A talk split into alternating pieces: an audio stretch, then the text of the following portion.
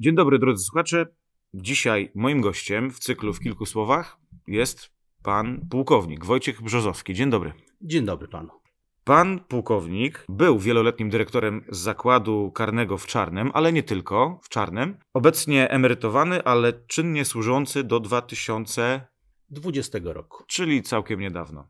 Panie Wojciechu, mówi się, że ten zakład karny w Czarnem to jest takim ciężkim więzieniem. Można byłoby powiedzieć o zaostrzonym rygorze, ale przed włączeniem nagrywania rozmawialiśmy, że tak już się nie mówi. Czy mógłby pan przybliżyć, jak to, jakby ta kategoryzacja więzień wygląda dzisiaj? W tej chwili nie ma takiej kategorii jak ciężkie więzienie czy zaostrzony rygorze. To były systemy sprzed wielu, wielu lat. Dzisiaj mamy podział zakładów karnych na typu zamkniętego, półotwartego i otwartego. I w tych systemach skazani odbywają karę w pełnym systemie zabezpieczeń, czy w półotwartym, czy w otwartym. I trzeba tu też stwierdzić, że jest to system progresywny, że skazany, który odbywa karę w tym pełnym systemie zabezpieczeń, ma szansę awansować do, do zakładu tego półotwartego, czy w, ostatecznie do zakładu otwartego. Zamknięte więzienie, czyli są stale zamknięci w celach, mają tylko możliwości wyjścia na spacerniak, nie wiem, na jakiś czas na dobę. Czy to tylko tym się różni, a półotwarty wychodzi na zewnątrz do pracy? Czy otwarty wychodzi na zewnątrz do pracy? Zasady funkcjonowania zakładu karnego typu zamkniętego, półotwartego czy, czy otwartego są określone w przepisach. Aha, to nie jest tajemna wiedza. Nie jest tajemna wiedza, ale się zasadniczo różnią. I te różnice są naprawdę zasadnicze. Przykładem jest to, że, że w zakładzie typu półotwartego cele mogą być potwierane całą dobę, że nie muszą być kraty w oknach że skazany ma więcej swobody, że może się po pawilonie przemieszczać, że te kontakty z rodziną są szersze, że może sobie kontaktować się przez telefon częściej i tak dalej, i tak dalej. Czyli ta forma odbywania kary jest szersza. Natomiast pełny system zabezpieczeń się wiąże z nadzorem, kontrolą w większym y, zakresie. Tak jak pana przedstawiłem, że był pan dyrektorem zakładu karnego w Czarnym, ale jeszcze w kilku miejscach wcześniej pan pracował, służył. Ktoś panu kiedyś uciekł? I to jest dobre pytanie. Jeśli, jeśli myślimy o takiej ucieczce jak z filmu, tak, pod kopem, czy przez mur, czy w jakiś taki sposób, czy na przykład śmigłowcem jak we Francji, to nie.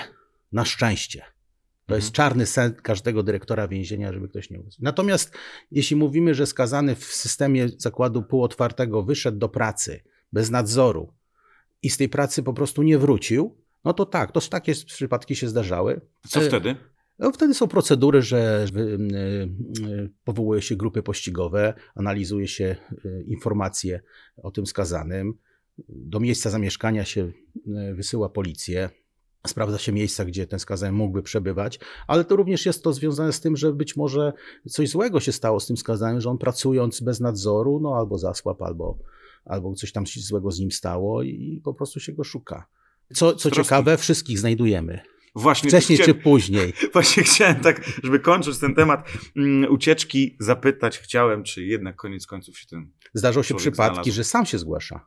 Na tym wolności pobył parę dni, tak? Użył sobie tej wolności, mówiąc kolokwialnie, i, i doszedł do wniosku, że no, trzeba się zgłosić no, do więzienia. Co wtedy wydłuża mu się karę albo dostaje jakieś. To jest przestępstwo, czyli podlega y, oskarżeniu i otrzymuje wyrok dodatkowy no oczywiście, jeśli był w systemie takim półotwartym czy otwartym, no degraduje się skazanego i to wpływa na jego późniejsze odbywanie kary, tej, tej kary, która mu została do odbycia, w sensie takim, że no nie otrzyma jakichś nagród, przepustek w przyszłości, czy nawet wniosku o warunkowe przeterminowe zwolnienie. Ilu jest osadzonych w Polsce? W tej chwili jest we wszystkich więzieniach, we wszystkich więzieniach różnych osadzonych, czyli tymczasowo aresztowanych i skazanych we wszystkich kategoriach około 73 tysięcy. No to niecały koszalin. Niecały koszalin. I teraz pytanie, dużo czy mało? No właśnie, pojęcie względne. Pojęcie względne. Pięciu to już by było na dobrą sprawę dużo. Ale ten stopień uwięzienia nie jest wcale wysoki w Polsce. Wyższy jest we Francji na przykład, czy, czy o dziwo w Szwecji. Z tym, że tam jest rozbudowany system wolnościowego odbywania kary. Teraz jest też pytanie stopień recydywy, jaki jest w Polsce. A właśnie, duży czy mały w porównaniu do innych krajów europejskich? Jak ma sądzi? Procentowo. Uważam, że na tle innych krajów wypadamy jednak dobrze, w sensie na korzyść sprawiedliwości jednak. Czyli 10% osadzonych wraca. Znaczy wy, tych, co wychodzi, to wraca. Czyli, no, wie pan, no, stopień recydywy jest pewną skutecznością systemu. Mhm. Tak? Czyli ta powrotność do przestępstwa no, jest jakąś porażką, można powiedzieć. E, nie do końca, bo tu trzeba też wziąć pod uwagę e, przestępstwa nieumyślne, tak? Natomiast no, w jaki sposób można to ocenić? Nie. 10% system e, to takiego chyba nie ma na świecie. Wyższy jest ten procent powrotności. Czyli te 10% to byłoby bardzo optymistyczne. To już byśmy naprawdę mieli, mieli bardzo dobrą sytuację i byli bezrobotni. W Polsce to się oczywiście zmienia i, i, i ta fluktuacja jest duża. No to jest około, około 40%, niecałe. 30-40 powrotności do przestępstwa. I teraz pytanie dużo czy mało. No jeśli ktoś ma interes i ta sprawność biznesu jest 30%, y, no to kiepsko. Tak. Natomiast tu nie.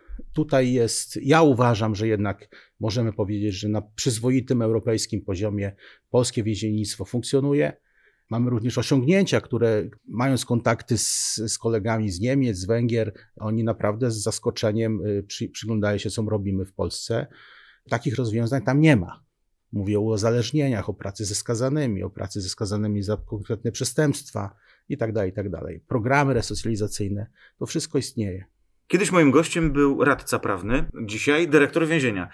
Zapytam o to samo pana, co jego wtedy. Jakie są, w cudzysłowie, najpopularniejsze przestępstwa dzisiaj w polskich więzieniach? Znaczy, za co się najczęściej trafia do więzienia? No my przyzwyczajeni jesteśmy, że takie ciężkie przestępstwa, morderstwa, tak, to są, to są kategorie, które e, no niewątliwie są najgłośniejsze. Są najgłośniejsze mhm. i sprawcy tych przestępstw, tam ich miejsce jest w tym więzieniu. Nie.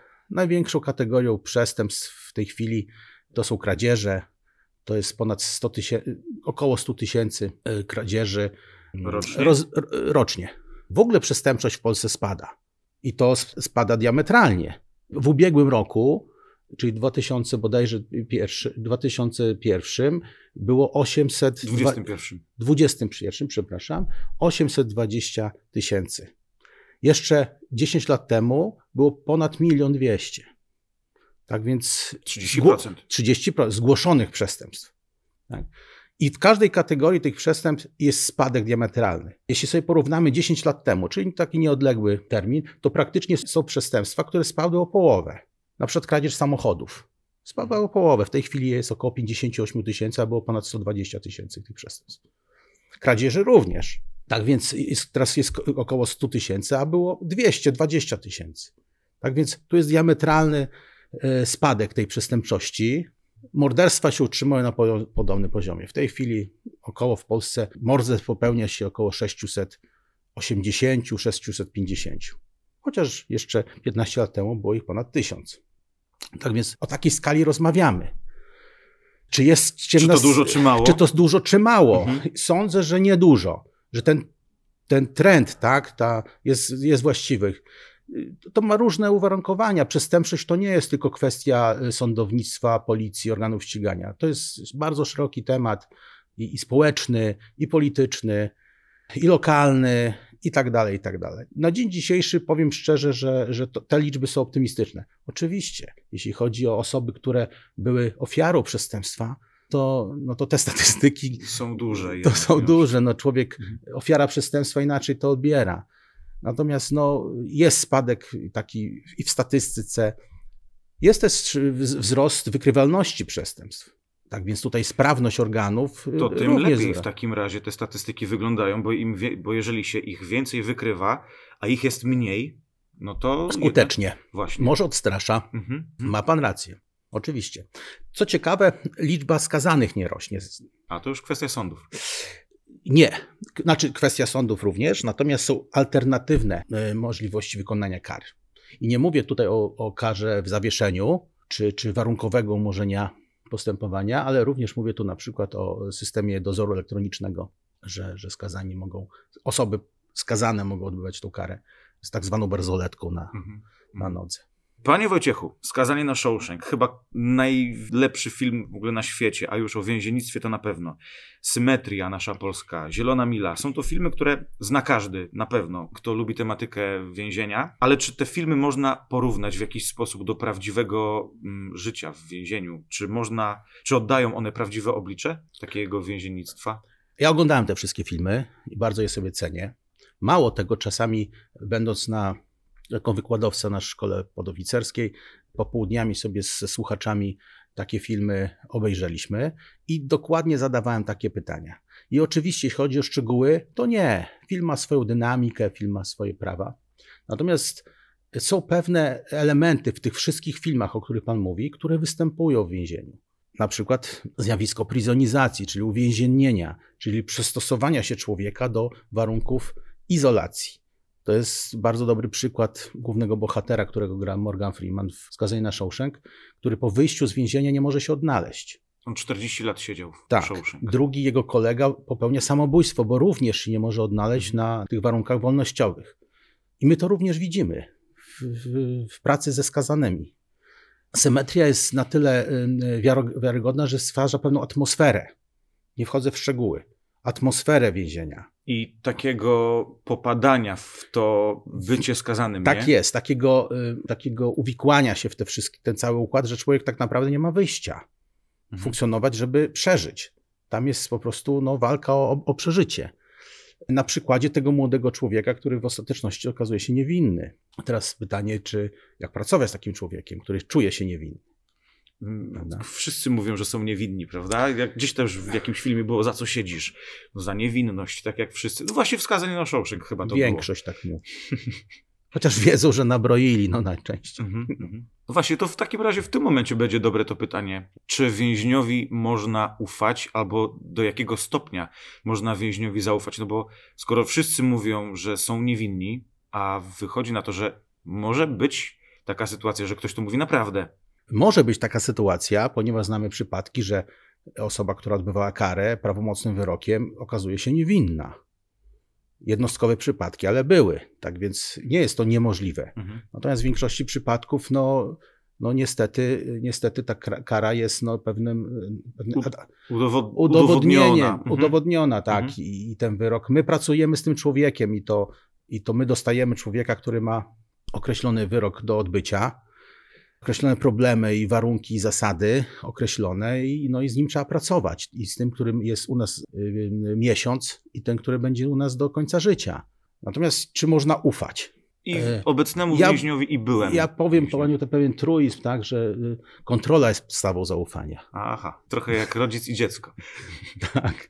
E, no tutaj też są pewne, no ciężko, wie pan, wyczuć intencje tak człowieka, czy, czy on jest szczery, czy nie tak, bo można świetnie współpracować, świetnie ten, widać ten, ten progres w tym jego zachowaniu, ale czasami cel jest naprawdę inny od zamierzonego. Często ktoś powiedział, że służba więzienna jest służbą porażek. I ja sądzę, że coś w tym jest. Natomiast jeśli, jeśli bym wierzył w to powiedzenie, no to nie, nie pracowałbym tyle lat. Są sukcesy. To nie jest tak, że, że ta służba jest niepotrzebna, że jest tylko trzymanie skazanych, jest represja. Tak? Nie, nieprawda. Żeby nie zamęczyć słuchaczy albo by przetrzymać niepewność, co tam w naszej rozmowie dalej będzie, zaproszę do odsłuchania drugiej części rozmowy z panem pułkownikiem Wojciechem Brzozowskim. Będziemy rozmawiać o resocjalizacji i oprócz tego o tym, czy w więzieniu dzieją się tylko i wyłącznie złe rzeczy. Do usłyszenia.